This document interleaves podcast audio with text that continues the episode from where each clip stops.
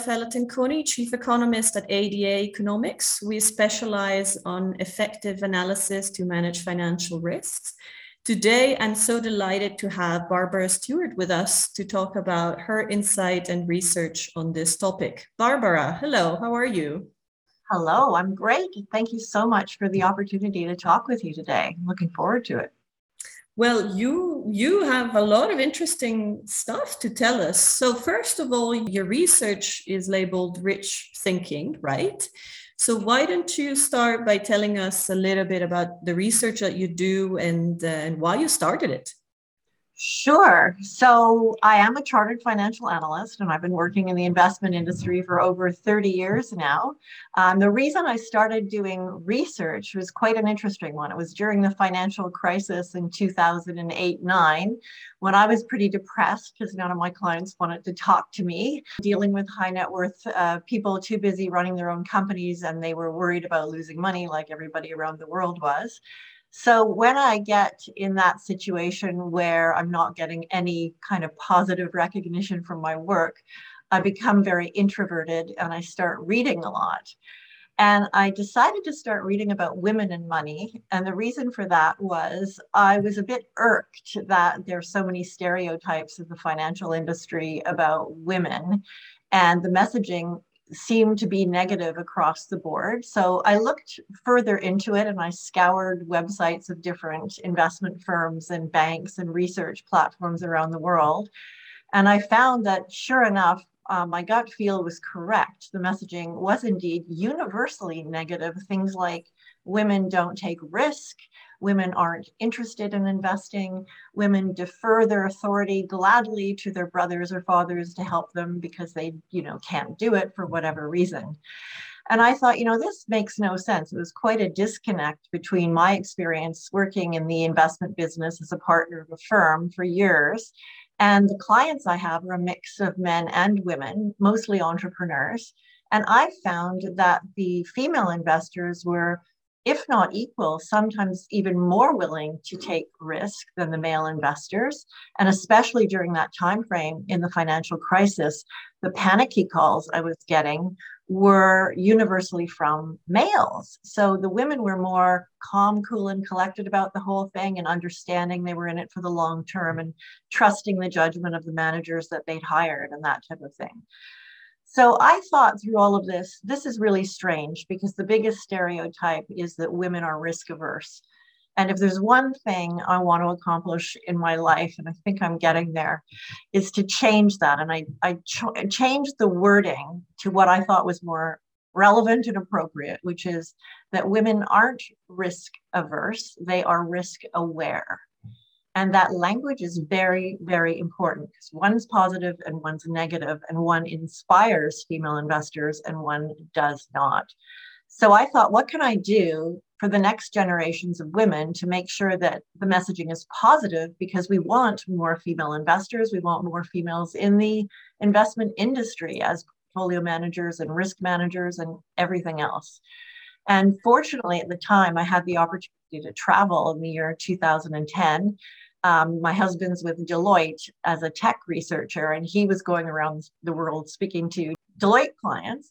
And I thought, well, it, it would be really interesting for me to interview a whole bunch of different women around the world from diverse industries and professions and ages and find out how they were successful how they became financially confident.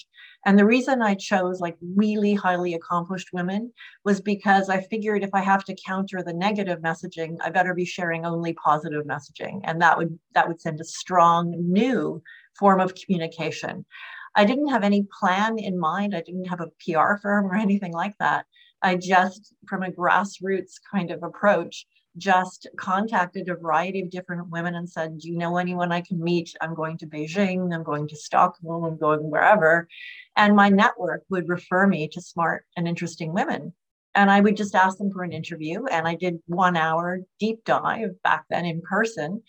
And I would write a little story for them and get them to approve it. And then I have 50 stories per year in my annual Rich Thinking white paper. So it was an idea born out of kind of anger and irritation with the messaging in the, in the industry. And I'd only planned to write one report and it became popular. So I've ended up now um, I'm on, on number 13 that I'm working on right now. And it's it's a very simple format. Just 50 diverse women around the world every year sharing positive messages about some aspect of finance.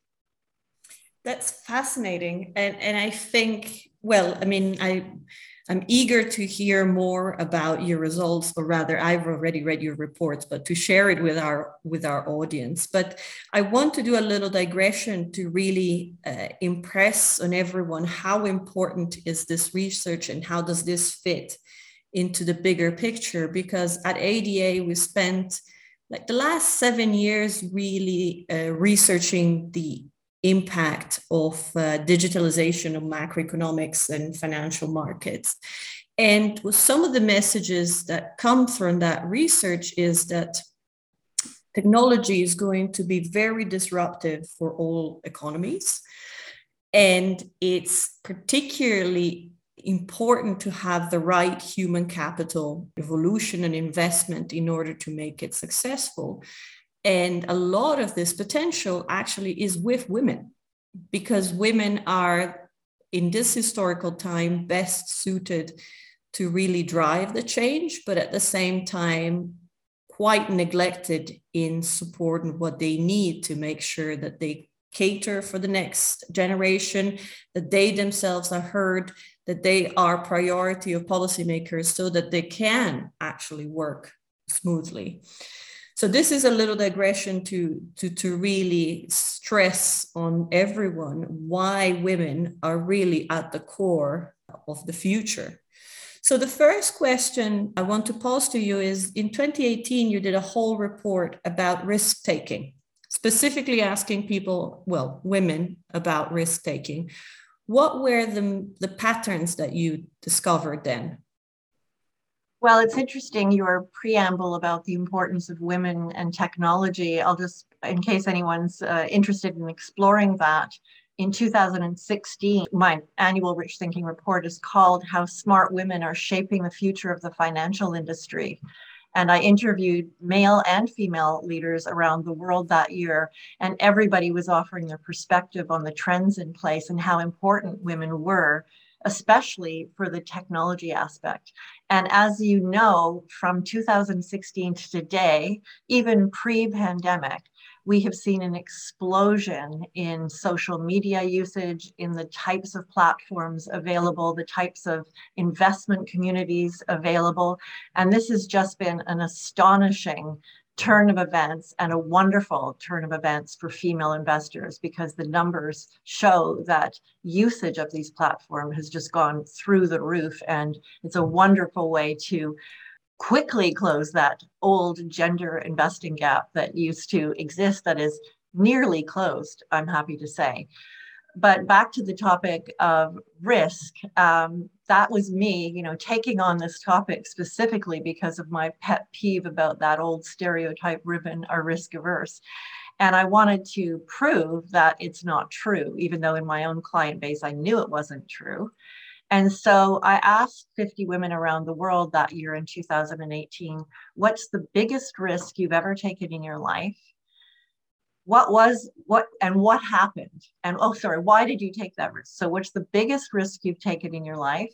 Why did you take that risk and what happened? And i can tell you that was a fascinating year and i learned a lot about women.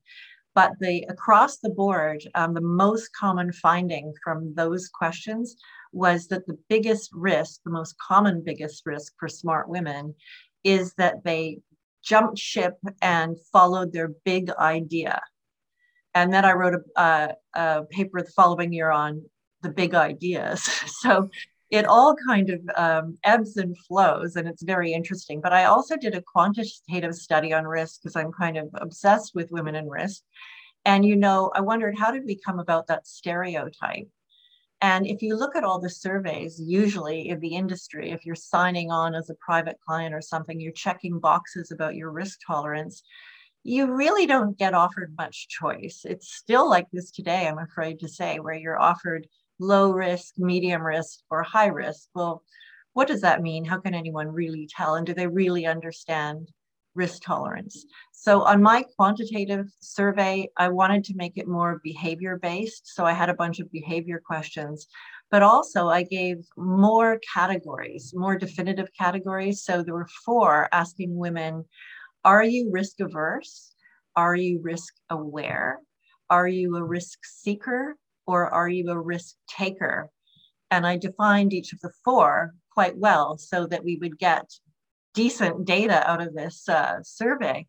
And it was really wonderful for me to corroborate that under 10% of women in the global study of over 2,000 women said that they were risk averse. So I'm pleased that I have the data now to support what has always been a, a qualitative study that I've done uh, with this rich thinking research. That's that's great. Actually, I think you know risk averse may be a phase of your life. You know, there may be times where indeed you need to be a little bit more risk averse, but I think women understand life is long and they're also curious. So, given the right conditions, they, they're definitely risk averse only a, a small part of the time. I would say they are rather risk. I mean, I if I think about my own experience, I'm always risk aware. And sometimes I'm definitely intentionally a risk seeker. Yes. Right. Because that's where that's where you get the change of trend.